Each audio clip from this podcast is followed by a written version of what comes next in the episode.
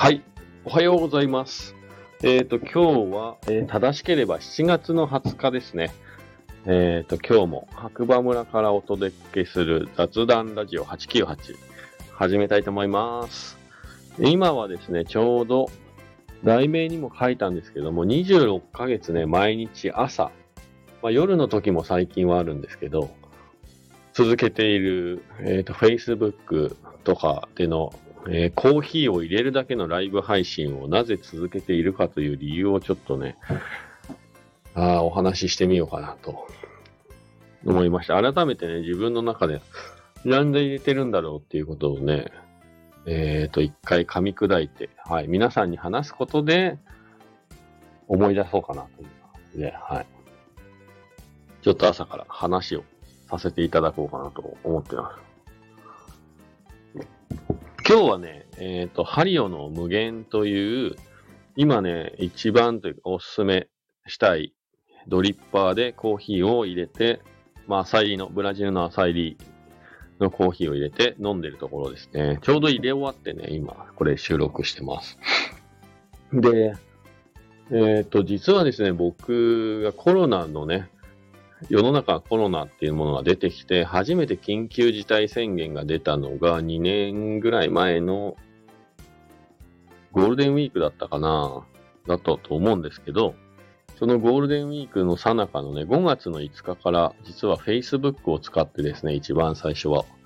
えっ、と、コーヒーを入れるだけのライブ配信を自宅の方から、やったことなかったんですけど、始めてみたところ、えー今までね、毎日続いてるんですよ。実は毎日、家から、まあ、旅先からでも入れたりするんで、まあ、状況は変わりさえし、しね、えっ、と、結構毎日コーヒーを入れる配信をしてます。が、今ね、26ヶ月、27ヶ月目ですかね。はい。に突入ということで。えっ、と、なんでそんなことを始めたかっていうと、えっ、と、まずね、当時、あのー本当に緊急事態宣言で外出禁止的なね、感じで世の中ね、すごいドヨンと暗くなった時期があって、で僕は今コーヒー屋さんをやってますが、まあそんなさなかね、ちょっといろいろ多分検索とかしてたと思うんですけど、あの、世界チャンピオン、バリスタ第14代、15代だったかな、のワールドバリスタチャンピオンね、アジア人で初というね、すごいビッグタイトルを取った、えー、井崎秀則さんという方に、まあ、出会うわけですけども。で、その方がですね、やっぱりそういう状況になった時に、まあカフェに行ったりとか、コーヒー飲みに行ったりっていう、こうね、機会がすごい減らされて、制限されて減らされてしまって、ストレスが溜まると。で、ちょっと、やっぱり、ハッピーではないと。いう状況になった時に、まあ忙しいんですけど、まあ普通はね、日本にいることはほぼないっていう方だったみたいですが、まあそれを機会にちょっとね、どこにも行けなくなったので、まあそういう方たちも多くなってきたので、えっ、と当時、今はまあ今もありますけど、ズームっていうね、オンラインミーティングをができるソフトを使って、オンラインカフェっていうのをね、始めてくださったんですよ。で、それが、きっかけというか、まあ、それを知ってですね、毎日決まった時間、あの時はどれぐらい、何時だったかな ?11 時かな ?11 時ぐらいになると、そのオンラインカフェっていうのを伊崎さんがね、始めますって言って、やってくれると、そこに、それを知ってる方とかね、伊崎さんのファンの方とかが集まってきて、えっ、と、マグカップに何かしらの、まあ、コーヒーとか飲み物を片手に集まって、まあコーヒーを飲みながら雑談するっていうね、時間、スペースを作ってくれました。で、やっぱりそこに参加させていただいて、まあね、何日も何日も、こう仕事の合間にとかね、えっ、と、まあ喋れないときは映像だけ見ながらとか、音声を聞きながら、ちょっと参加させていただいている中で、まあ自分もね、コーヒー屋さん一応やってるので、まあ、自分にも何かできることはないのかなと。いうことをね、まあいろいろ考えて、で、僕のね、今の立ち位置っていうのは、まあ確かにコーヒー屋さんなので、ちょっと、やっぱり、専門家的なふ、ね、感じで見られることが多いんですが、以前もね、お話ししたと思うんですけど、僕はもともとやっぱコーヒーが嫌いで、コーヒーが苦手でで、やっぱり家でコーヒー入れるっていう行為自体にハードルを感じている。まあ今も感じて、今はね、感じてないかもしれないですけど、まあ感じていた人間なので、そういう人たちにね、もうちょっと、まあ自分も含めてですけど、家でね、飲むコーヒー、豆から引いて飲むコーヒーっていうもののハードルを下げたいと。で、そんなにね、大変じゃないんだよって。あの、もっと気楽に楽しく美味しく飲んでもらっていいんだよっていうことがね、伝えられればなと思って、どうしたらいいかなっていうことを考えたときに、これライブ放送を、ライブ配信してみようっていうね、気持ちになりまして、で、家から、えっ、ー、と、まあ、コンセプトとしては、寝ぼけコーヒーっていう名前で配信してたんで、最初。まあ、起きて顔洗って、もうそのぐらい、まあ、だから起きて5分ぐらい以内に毎日コーヒーを入れるっていうことをね、始めてみました。で、まあ最初の頃というか今もあたまにありますけど、まあ寝ぼけてるんで基本的に。まあ物を落としたりとかね、いろいろ、もう全く何も喋れないとか、寝癖めっちゃついてるとかね、昨日と同じ T シャツ着てるんじゃない？この人みたいなね、ことも多々ありますが、未だに。まあなんとなくね、そんな感じでゆるーくコーヒー配信をね、入れる配信続けてます。まあそんな中でね、あの、2、3人の人は確実にコーヒーを入れるっていうことをね、家で飲むっていうことを始めてくれた方がいて、まあだからと、ね、誰にもっていうか、まあ一応役には立ってんのかなって思ったりします。まあそこだけなんでしょうね。続けてる理由ってもしかしたら。で、そういう方がね、毎日コーヒーをね、入れるだけの、ただの本当にコーヒー入れるだけの配信のためにね、朝ね、来てね、コメントくれたりとか、まあそういうことがすごい自分にもプラスになってるし、ありがとうございます、本当に。この場を借りてちょっと。はい。まあ、そんなことがあってね、続けていられるのかなというか、続けているのかなって、はい、思います。で、実際ね、僕は家ではね、コーヒーを飲んだりしなかったんですよ。なんでかっていうと、お店に行けば全てあるから。お店に行けば十数種類のね、コーヒー豆、ブレンドを入れたら20種類近いね、コーヒー豆が常にあって、道具があって。だからまあ店に行けば飲めるので、家で飲む必要性はあまり感じてなかったんですけど、なんかライブ放送をね、始めることによって逆に僕も家でコーヒー毎日入れるし、その中でまあ発見があったりとか、まあ気づ、まあ気づきも一緒か。なんかね、学びがあったりとかね。いろいろさ、ね、あるんで、僕も自分のためにもなってるっていうのはね、結果ですね。で、あとは、道具が無駄に増える。うん。ちょ家の中あんまり見せられないんですけど、まあライブ放送ではね、こう入れてる周囲はね、見えるんですけど、まあ、とにかく道具が増える。で、ちょっとなんか出かけて、コーヒー専門店とか、まあ、どこかしらね、あの、道具が売ってるとこに行くと、新しいものにめっちゃ欲しくなっちゃって、まあ、今は抑えてますけど、まあ、インターネットでも買えるんでね、あれですが、もう本当皆さん気をつけてください。道具はどんどん増えていきます。はい。それだけは注意してください。はい。で、ライブ放送をね、今27ヶ月目に入ったっていう話をね、今したと思うんですけど、最初の頃はね、何もできなかったですね。うん。ライブってなんかボタンを押してポチってやったら始まるんだと思って、まあ一応こうね、テーブルと道具だけ用意して、三脚用意して、携帯1個で始めたんですけど、まあ喋れない。っていうか何喋っていいかわからない。もうだからもう最初の頃ず常に無言みたいな。えっ、ー、とね、その頃の映像は YouTube とかにですね、一応アーカイブとして、まあ自分でも見直せるようにね、2年前のものとか、全部、ほぼ1年分、最初の1年分は全部ね、アップしてあるんで、まあ気が向いた方、僕のプロフィールの方から YouTube 飛んでもらうと、今のね、今日の朝のやつから最新のものから2年前のものまで結構いろいろと見ることが できるので、日記みたいにね、えっ、ー、と、僕の成長に興味ある方は、ちょっと覗いてみてください。いや、本当にね、ポンコツでしたね、最初の頃。だってコーヒー入れるだけの配信だから、何に喋ることないよね、みたいな。っていうか、ライブって、独り言だよねって最初思ってたんで、初めて、やばいやばいっつって。旗から見たらこいつ、独り言喋ってるだけじゃんっていう、すごい恥ずかしいじゃん、みたいなね。喋るって難しいねっていうのも、ね、そういうのもね、すごい気づかせていただきました。はい。なんかね、ライバーっていう人たちがね、いっぱい YouTuber とかいるじゃないですか。すごい何も考えないで、こう楽しくね、やってるのかなっていう思ってたんですけど、そうではなくて結構テクニックいる。そう、例えばドリップしながら喋るとか、飲みながら喋るとか、いや、本当にそのね、やっぱこう沈黙が怖いっていうのがあって、喋らないでずっと黙ってた方が楽なのかなって思ったりね。はい。なんかだから、今思えば、ほんと最初の頃って何にも、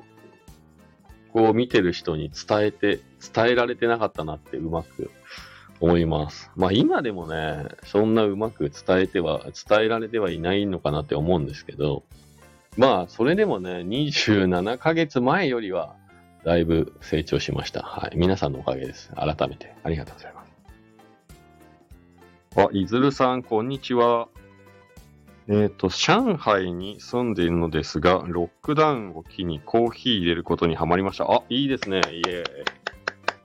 ーイ。いいですね、いいですね。そうそう。まさにね、そうなんですよ。そう、家にね、いる時間が増えたので、せっかくだったら家でね、おうちコーヒーというか、おうちカフェというかね、家にいる時間を楽しく優雅にというか、まあね、有意義なものにするためにも、まあコーヒーちょっと取り入れてもらうといいかなっていうのもあって、えっ、ー、と、Facebook の方で、まあ今はね、いろいろ媒体使ってます。Facebook、ショールーム、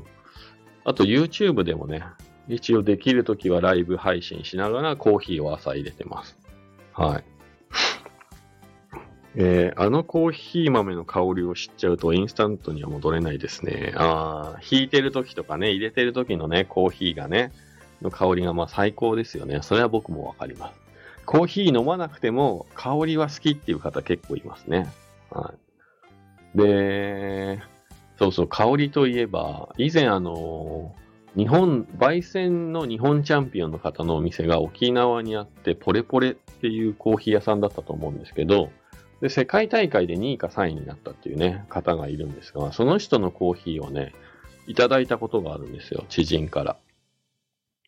すごいね、もう開けた瞬間からベリーっていうか、すごい強烈な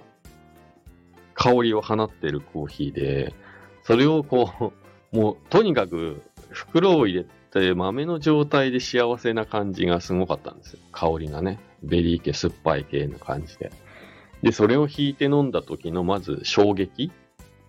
でも家の中が当然その匂いにね、充満にされ、満たされて、わーってなったんですよ。人生初めて。ぐらいの香りのインパクトすごかった。で、仕事に行って帰ってきたら、も、もちろん8時間、まあ、12時間とか経った後ですよ。朝仕事行って、夜仕事終わって帰ってきても、家の中にその匂いというか香りが残ってて、いや、もう帰ってきた瞬間にもう幸せに、な幸福感に包まれましたね。まあ、そんな経験が一度だけあるかな。はい。なので、まあ、沖縄県にちょっとね、次行く機会があったら、ポレポレさん行ってみようかなと思ってるんですけど、なかなか行く機会がなくて。はい。そうそうそう。そうなんですよ。コーヒーがね、苦手だけど香りは好きっていう方は確かにお店でね、働いてても、お客さんでそういう方いますね。うん。そうで、ライブ放送をね、始めて、コメントのあたっ、も必要性でコメントのありがたさっていうのはね、本当に身に染みます。最初独り言だと思って頑張って頑張ってこうね喋ってたんですけど、やっぱり喋ることってなくなってくるわけですよ。毎日毎日やってたら。で、ついついこうね、あんまり話したくない話とか、まあ時事ネタとかね、増えてくるんですけど、まあそれをね、喋るのはやめようって、ネタにするのやめようって思ったら、まあ意外と気は楽になったんですけど。だからあの、今日もね、今、いずるさんがね、上海にいる方らしいんですけども、コメントいただいてて、すごいありがたいです。はい。もうおはようの一言でどんだけ救われたか、何回救われたか。はい。で、まあ、その、伊崎さんね、さっき言ってた、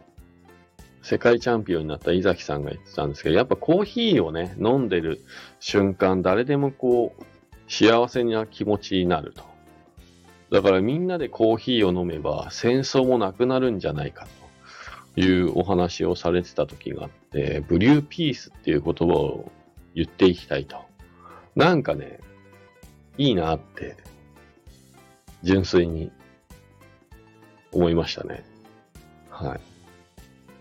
まあ、ブリューホームっていう言葉とね、ブリューピースと。なんか今ちょっと思い出したら目頭が熱くなってきちゃって。うん。そう。ね、今ね、戦争、ちょっとテレビがあまり見ない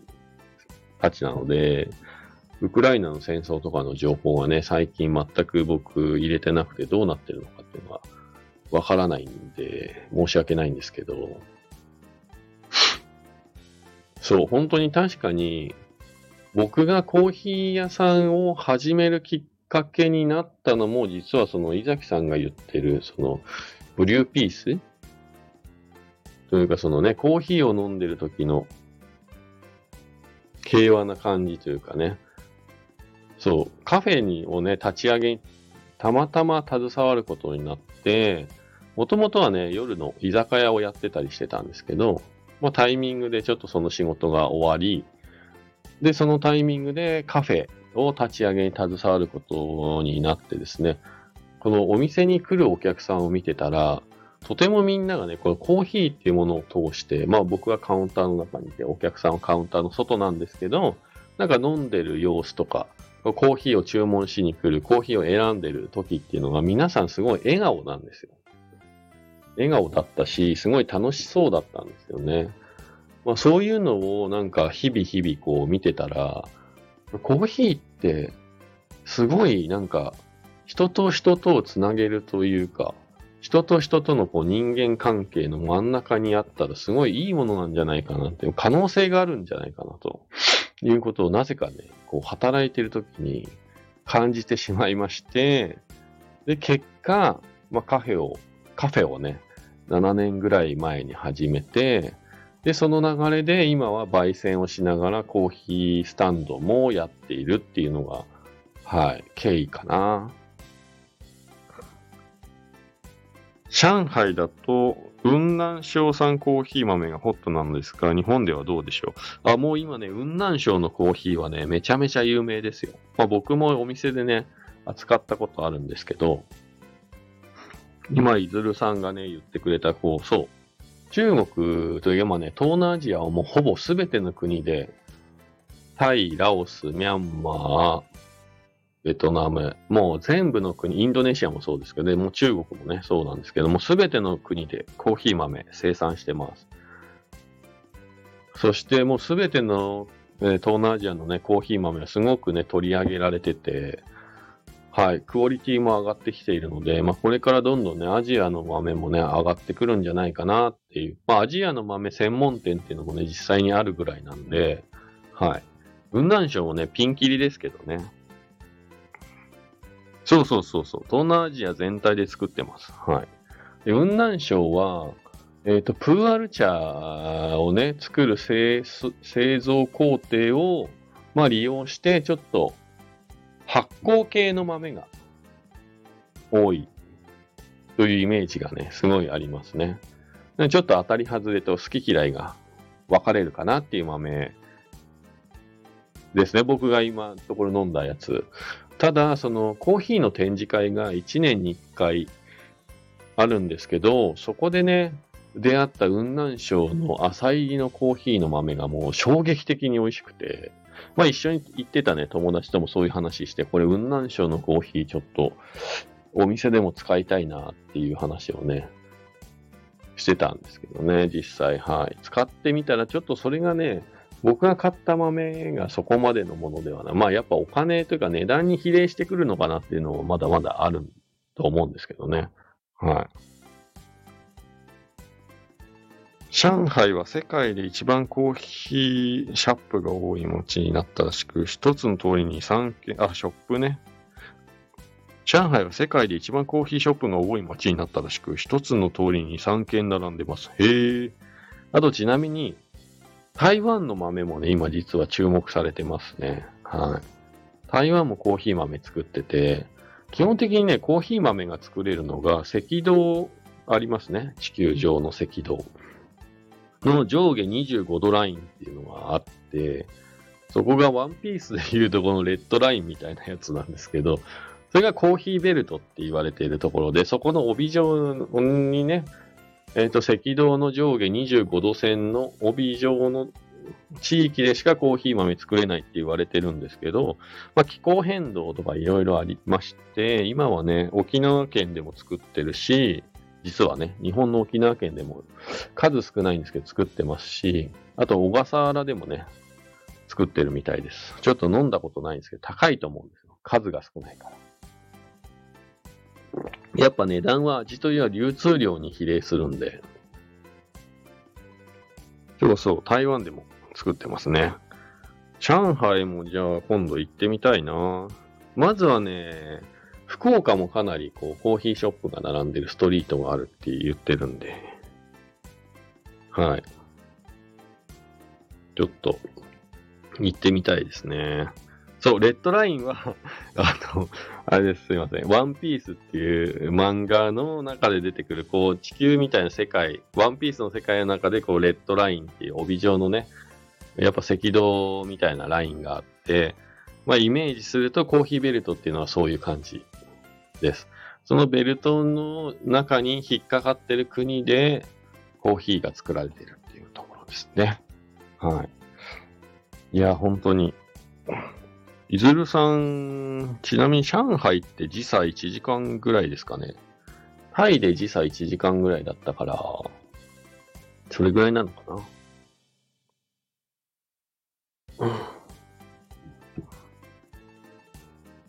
じゃ福岡は、ショップがね、いっぱいあるストリートがあって、上海みたいな感じのところがあるみたいです。で、日本では、えー、沖縄と小笠原諸島で一応コーヒーは作られてます。見かけたらちょっと飲んでみようかなと思うんですけど、多分ね、一杯あたりの単価は結構お値段するんじゃないかなと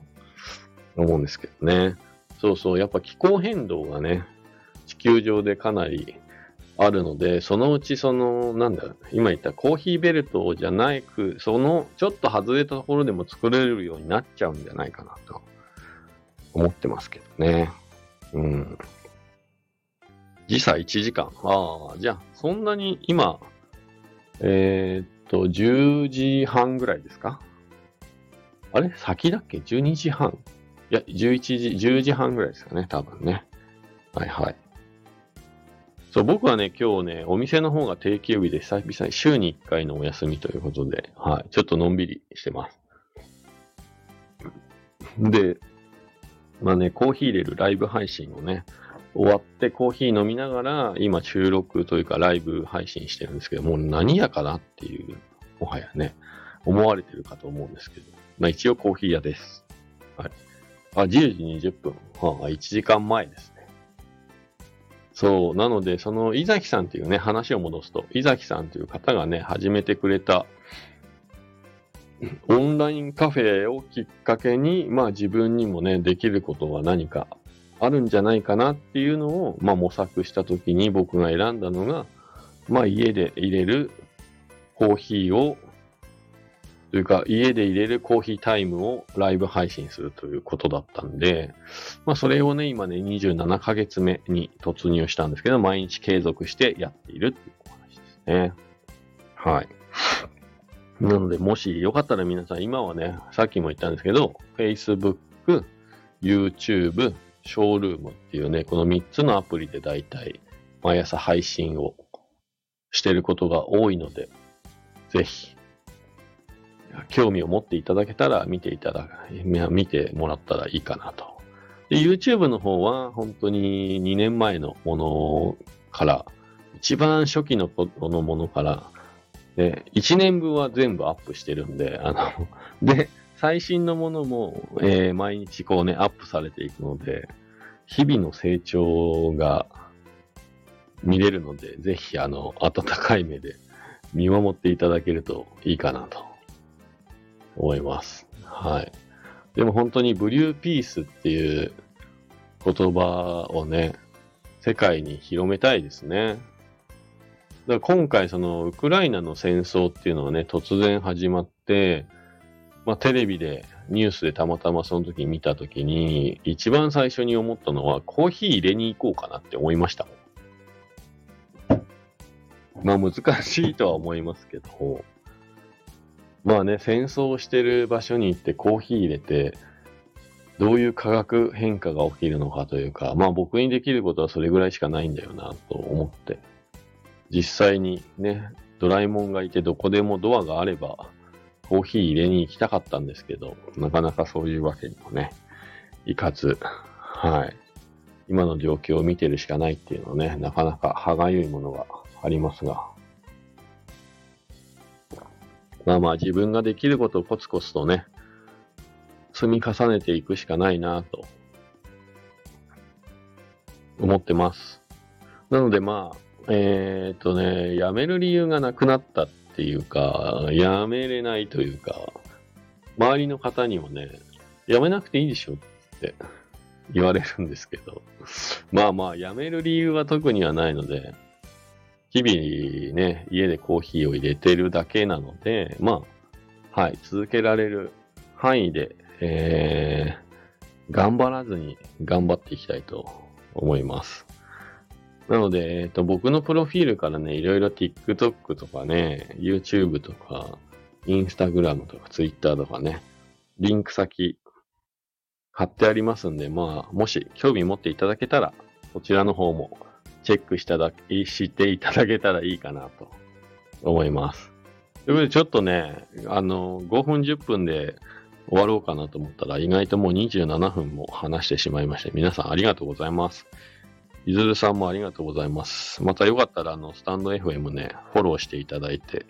最近ちょっと、ここの4、5日のマイブームなんですよ。で、スタンド FM もね、まあ、続けられる範囲で、ちょこちょことやってみようかなと最近思ってるんで、また、あの、上海のね、情報とか、いただけたらいいかな、まあ、もしね、僕、上海っていうか、コーヒーの豆をくれたりするのかな。あ、ありがとうございます。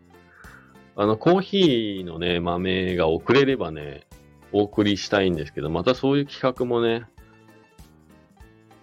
始めようかな。なんか以前は、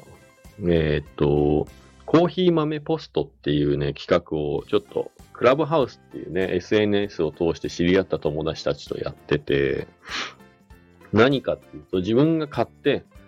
飲みきれないコーヒー豆がいっぱいあると、それをちょっとお裾分けするよという、まあただそれお裾分け企画っていうのをね、やってて、まあ僕もコーヒー屋をやってね、お店にね、豆がいっぱいあるんで、まあ興味を持っていただいた方に、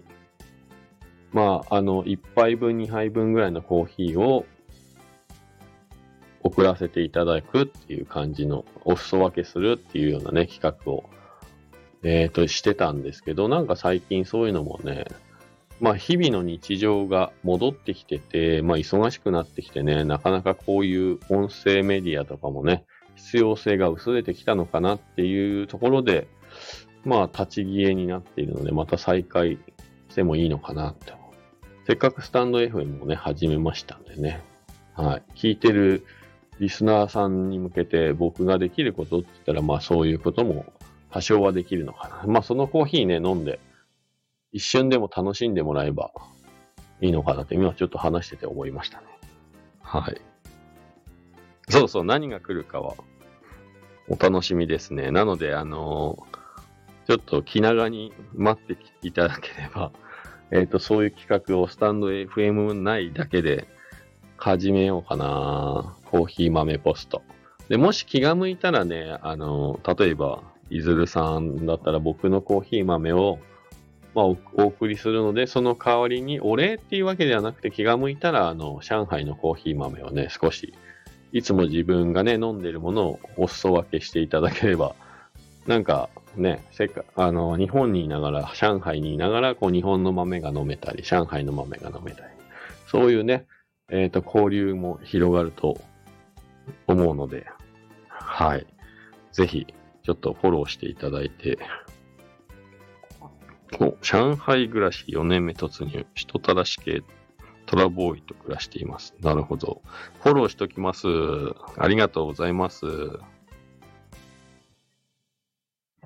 はい、ぜひ、ちょっとね、調整して、またできるようになったら、あの、発表というかね、この FM の中でお話しさせていただきたいと思いますんで、懲りずにまた遊びに来てください。はい。ということで、今日はこの辺で失礼したいと思います。で、最後にね、いつも、えっ、と、今日はいい日だっていう言葉をね、言ってるんですけど、えっ、と、それを簡単に言うと、なんだっけ、鬼滅の刃っていうね、アニメがあって、それの主題歌を歌っていたリサさんっていう方がいるんですよ。その方はね、レコード大賞を取ったのは、なんか、取ったんですよ、賞もね。ただ、売れない時期が長くて、そのリサさんのお母さんが、アドバイスとして、今日もいい日だっていうのをね、毎日言い続けてたら、いいことが起こるんだよっていうアドバイスをね、してたっていう、そういうエピソードをね、テレビで見てから、えっ、と、ほぼ毎日、ライブ配信の時とか、このね、ラジオ配信の時もそうですけど、最後の締めの言葉で言わせていただいておりますので、皆さん、あの、また、えっ、と、気づいたら自分でも口に出してね、一日一回、今日もいい日だという、えー言葉をね、使ってみてください。ということで、皆さん、今日もいい日だ。またお会いしましょう。じゃあねいずるさんありがとうございます。